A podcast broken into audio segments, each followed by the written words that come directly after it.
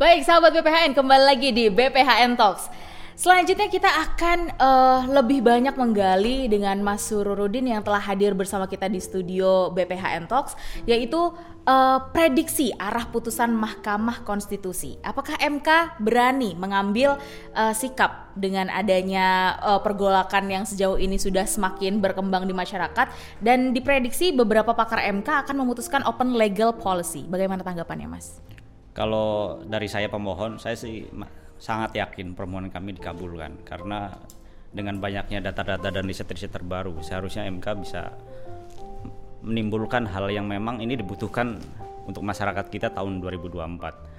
Ini terkait dengan beberapa hal ya yang kita sampaikan, ini kan terkait dengan integrasi bangsa juga, bahwa negara kita sebagai negara kesatuan, di mana di tahun dua ribu dua puluh empat kalau kita terus meliberalkan sistem pemilu kita, apapun apakah itu open legal policy ya, M K itu harus mengambil bahwa M K lah tempat kita terakhir untuk meminta pendapatnya kemana arah bangsa kita dibiarkan ini. Apakah dibiarkan begitu saja menggunakan undang-undang yang lama yang sudah uh, lima belas tahun tidak tiga kali pemilu ini tidak berubah, ya kan? Empat kali pemilu kalau dibiarkan. Dan kami sebagai pemohon ini cemas. Apakah pemilu akan begini terus? Di mana kualitas-kualitas anggota D P R-nya tidak berkualitas, menurun, undang-undang yang dihasilkan juga menurun, mereka lebih sibuk memoles diri, di mana masyarakat beradu. Jadi konflik ini dengan sistem pemilu terbuka itu bukan cuma calon, tapi di masyarakat, karena mereka punya calon-calon yang sangat personal dan hanya mengandalkan figur-figur semata, bukan visi misi dan program, di mana itu mencakup kepentingan banyak orang. Jadi kepentingan-kepentingan personal. Jadi inilah yang menurut saya ini bahaya untuk kita semua nanti, bahwa apabila Mahkamah Konstitusi tidak berani mengambil kesimpulan dan ma- berani memutuskan. M K sendiri kan sudah ada bahwa walaupun sudah ada putusan sebelumnya, undang-undang yang diuji atau ini dianggap tadi bahwa ini nebis in idem di undang-undang diuji materi dua puluh dua dua ribu empat, dua puluh dua dua puluh empat tahun dua ribu delapan, dan M K kan sudah pernah mengu- Uh, membuka kembali bahwa ini juga bisa dengan adanya konstitusi yang hidup, the living constitution, ada di uji materi nomor sembilan puluh satu tahun dua ribu dua puluh. Jadi di situ bahwa M K itu bisa memutuskan dengan adanya hal yang baru, dengan adanya undang-undang yang baru, fakta-fakta yang baru, kepentingan yang baru, sebuah kehidupan bangsa yang tumbuh, sehingga M K bisa memutuskan hal yang baru juga. Sehingga saya rasa M K sangat bisa dan punya kewenangan yang begitu besar untuk mengambil keputusan, sehingga pembangunan bangsa ke depan lebih tertata, lebih hemat negara, seperti yang disampaikan oleh Pak Fritz. Anggaran yang seratus triliun ini hanya untuk logistik, surat, ya kan, dimana tidak berkorelasi dengan kualitas anggota D P R ke depan. Anggota D P R sekarang, D P R D, mereka hanya sibuk, sekarang sudah tidak ada yang bekerja, ya kan. Mereka sibuk kampanye, di mana seharusnya undang-undang ini masih banyak, kebutuhan masih banyak. Kita lihat segi kritis dari anggota D P R yang kita pilih pun hampir menurun terus. Undang-undang hanya dorongan dari pemerintah, mereka tidak pernah ide-ide dari D P R apa sih masyarakat. Artinya mereka mewakili masyarakat, mereka mewakili kualitas kita juga. Jadi jangan sampai kita sebagai para pemohon, kita punya kepentingan dari apakah partai politik ingin menguatkan dirinya sendiri, dari kita masyarakat sebagai pemilih, apakah yang kita pilih itu bisa bermanfaat buat kita juga. Ini kepentingan yang uh, atas bawah menurut kita, jadi bukan kepentingan satu pihak, jadi ke- kepentingan yang begitu luas dari sistem yang akan kita uji ini. Sehingga saya bila harap Mahkamah berani mengambil kesimpulan yang positif nantinya, gitu.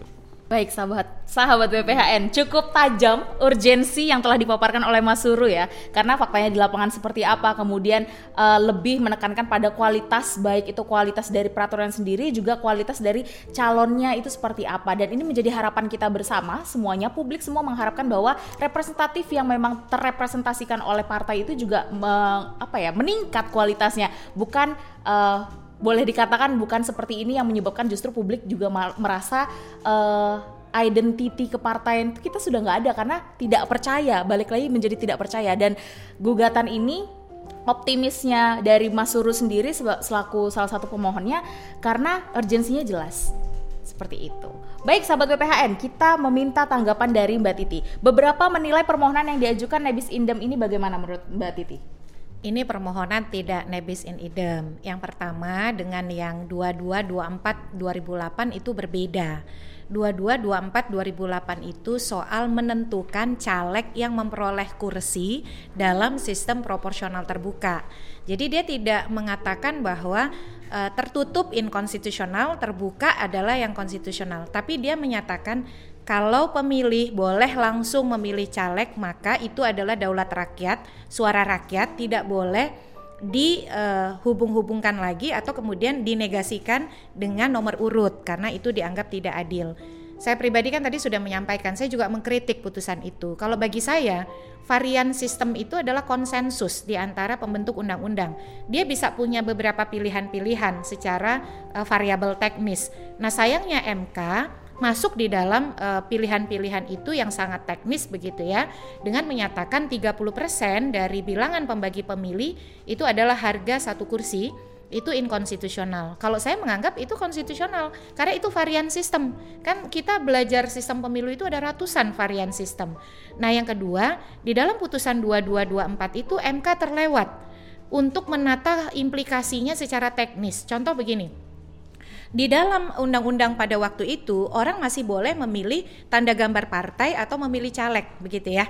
Nah, tetapi ketika di, diaplikasikan berdasarkan e, suara terbanyak atau popular vote atau suara paling banyak e, di mana dia yang akan mendapat kursi, ternyata implikasi teknis masih adanya orang yang memilih tanda gambar itu tidak ada maknanya kan. Misalnya pada dua ribu sembilan belas lalu ada sekitar dua puluh dua persen pemilih yang masih memilih tanda gambar. Sekarang pertanyaannya, pemilih yang memilih tanda gambar itu diartikulasikan atau dimaknai sebagai apa?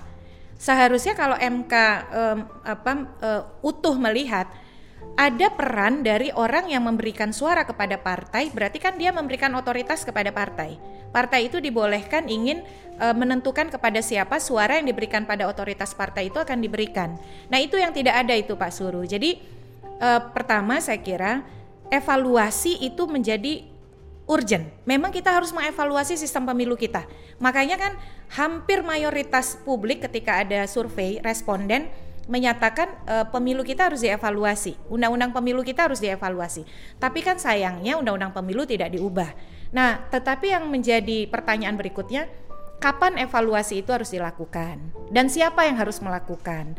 M K dalam banyak hal berperan, dalam perannya sebagai ya tadi the guardian of constitution dan juga the guardian of democracy. Kalau saya berpandangan, pilihan sistem itu adalah open legal policy. Karena varian sistem itu lagi-lagi menyesuaikan dengan konteks suatu bangsa.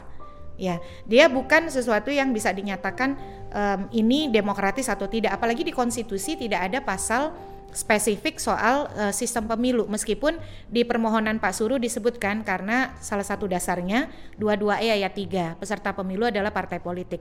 Tetapi baik terbuka tertutup kan sama-sama partai politik Pak pesertanya. Meski memang terbuka ini kan jalan tengah untuk mengatasi dominasi elit di dalam menentukan e, caleg. Jadi itu latar belakang mengapa ada varian terbuka di dalam sistem proporsional. Nah, kalau saya berpandangan e, evaluasi mendesak, tetapi momen tahapan yang sudah berjalan itu sudah didesain dengan proporsional terbuka. Kenapa? Salah satu contoh, bandingkan dengan sembilan puluh sembilan. sembilan puluh sembilan kita sistem pemilu proporsional tertutup. Partai politik kita ada empat puluh delapan. Jadi bukan caleg yang berkontestasi tetapi partai, dan ruang itu dibuka pada keragaman politik, empat puluh delapan partai. Nah, karena kita beralih ke terbuka, kita memberlakukan barrier to entry. Jadi persyaratan jadi partai politik peserta pemilunya diperberat. Makanya mulai dua ribu empat kan partai politiknya jadi dua puluh empat. Lalu dua ribu sembilan tiga puluh delapan, dua ribu empat belas dua belas, dua ribu sembilan belas ada enam belas. Jadi semangatnya itu, auranya itu memang uh, untuk men- meng- mengkompromikan dengan terbuka tadi. Makanya persyaratan menjadi peserta pemilu beratnya alang kepalang begitu. Termasuk juga uh, soal penegakan hukum. Nah, politik uang bukan, tadi Pak Suru juga sudah sampaikan, bukan berarti hilang sama sekali atau sorry maaf Pak Fritz di proporsional tertutup. Ini soal lokusnya kan. E, dulu di era yang tertutup, politik uang itu rentan terjadi antara kandidat dengan elit partai. Nah, instrumen hukum pemilu kita itu belum menjangkau itu.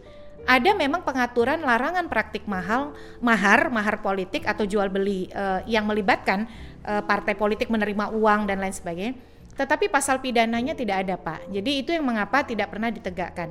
Saya mendorong kita dua ribu dua puluh empat ini kita fokus, tetapi kita perhatikan betul concern dari permohonan ini. Ini sebenarnya tamparan ya buat kita semua soal perbaikan yang harus dilakukan. Jadi dua ribu dua puluh empat berjalan sambil semua pihak kemudian menggunakan permohonan ini sebagai evaluasi uh, untuk misalnya lebih waspada tadi potensi politik uang, komitmen partai mendukung atau me- menjaga pemenangan caleg-caleg yang sudah berkeringat untuk partai.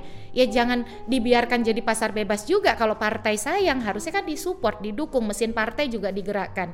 Nah tetapi pasca dua ribu dua puluh empat, menurut saya agenda pertama yang harus dilakukan e, oleh legislator hasil dua ribu dua puluh empat melakukan evaluasi secara komprehensif terhadap e, pemilu kita. Bukan hanya soal sistemnya, satu soal sistemnya, dua implikasi pada manajemen, pada aktor-aktor pemilunya, dan juga pada penegakan hukumnya. Jadi e, supaya kita itu lebih e, tenang, begitu, lebih e, mampu mendekatinya dengan e, hal-hal yang komprehensif gitu. Makanya saya tidak mendukung um, evaluasi perubahan sistem itu di dua ribu dua puluh empat. Tetapi saya berharap Mahkamah Konstitusi ini mengingatkan pembentuk undang-undang tadi soal misalnya uh, ketika terbuka masih boleh nyoblos partai, itu suaranya boleh diapakan. Lalu yang kedua, prinsip-prinsip lain soal penegakan hukum terhadap politik uang yang terus terang sangat sulit ya hari ini begitu. Jadi rambu itu tetap diberikan oleh Mahkamah Konstitusi sehingga itu tidak bisa dihindari oleh pembentuk undang-undang ketika mereka mengevaluasi sistem e, untuk pemilu pasca dua ribu dua puluh empat. Baik, terima kasih Mbak Titi. Selanjutnya, uh, Mas Suru, konstitusi sebelumnya, konstitusi sebetulnya tidak atur sistem pemilu. Sementara batu uji pengujian uh, undang-undang pemilu adalah U U D empat puluh lima. Bagaimana tanggapannya? Jadi begini ya, menurut kami kan ini sudah, sudah jelas. Jadi antara pemilihan D P R dan D P D, Dewan Perwakilan Daerah, itu kan di dalam amandemen uh, terakhir kan sudah sangat uh, debatnya sangat jelas bahwa pada saat itu uh, dicarilah sebuah sistem bagaimana pemilihan untuk perwakilan ini pasca reformasi. Jadi itu ini yang membedakan antara mengapa kita milih partai politik, mengapa kita milih orang. Di Dewan Perwakilan Daerah sudah jelas bahwa itu adalah memilih orang, ini adalah konstitusi. Tapi untuk Dewan Perwakilan Rakyat kita memilih partai politik. Ini adalah sebuah wacana yang panjang, bukan tiba-tiba. Memang ini didistorsi yang namanya sistem terbuka atau semi terbuka saat itu. Sudah ada konstitusi ditafsirkan lagi, sehingga inilah yang seolah-olah ini menjadi open legal policy menurut uh, kami ya. Karena undang-undang kan sudah jelas bahwa untuk memilih Dewan Perwakilan Daerah adalah melalui perorangan, tapi untuk memilih Dewan Perwakilan Rakyat adalah melalui partai politik. Itu kan sudah jelas, tidak bisa dijabarkan lagi melalui tafsir yang lebih luas lagi, sehingga menjadi seolah-olah open legal policy. Memang cara pemilihan itu kewenangan undang-undang, tapi dalam cara memilih kan sudah jelas, sehingga tidak eh, tadi untuk menjawab dari Mbak Titi kan ada memilih partai politik, memilih orang. Menurut saya orang ini sudah ada nih, Dewan Perwakilan Daerah, tapi partai politik ini Dewan Perwakilan Rakyat, sehingga ini sebenarnya undang-undang dasar kita sudah memberikan bagian yang menurut saya sudah dikotakkan lah. Sehingga uh, tujuannya apa? Kan jelas saat itu karena apa? Partai politik biar perannya lebih, bahwa dia visi misi lebih generik. Dewan Perwakilan Daerah mewakili Indonesia yang begitu luas, banyak daerah tertinggal, sehingga kita perlu orang yang tahu memang dari orang daerah itu gitu loh. Sementara Dewan Perwakilan Rakyat Uh, lewat partai politik, dialah yang sebagai platform untuk bangsa secara keseluruhan. Dia bisa ditempatkan di mana-mana, bukan cuma mewakili daerah. Orangnya tidak penting, tapi partainya lah yang penting, karena partainya lah yang di konstitusi sudah jelas bahwa beberapa bab di konstitusi bahwa dialah sebagai saluran-saluran politik kita. Memang beban partai politik itu besar, makanya seharusnya beban partai politik lah yang harusnya menyaring kita-kita ini, bukan cuma dia sebagai ajang kontes untuk seolah-olah hanya sebagai numpang lewat di situ, tidak ada pendidikan politik melalui partai politik, sehingga akan merugikan kita pemilih, dan orang yang dipilih juga rugi. Karena apa? Dia tidak bisa apa-apa juga begitu. Sehingga secara keseluruhan bangsa Indonesia akan rugi kalau seolah-olah ini uh, ini dibiarkan terus-menerus ya bagi kami. Sehingga uh, menurut kami ini adalah tempat konstitusi yang yang yang yang yang sudah ada aturannya semua di Undang-Undang Dasar empat puluh lima. Baik, luar biasa. Tetap dengan konsistensi dari Bang Suru adalah sangat tajam ya urgensi ini, bagaimana bahwa sudah ada garis lainnya kenapa kita memilih uh, partai, kenapa kita memilih person ketika di daerah. Baik, sahabat B P H N, kita akan menggali lebih dalam lagi tetap di B P H N Talks.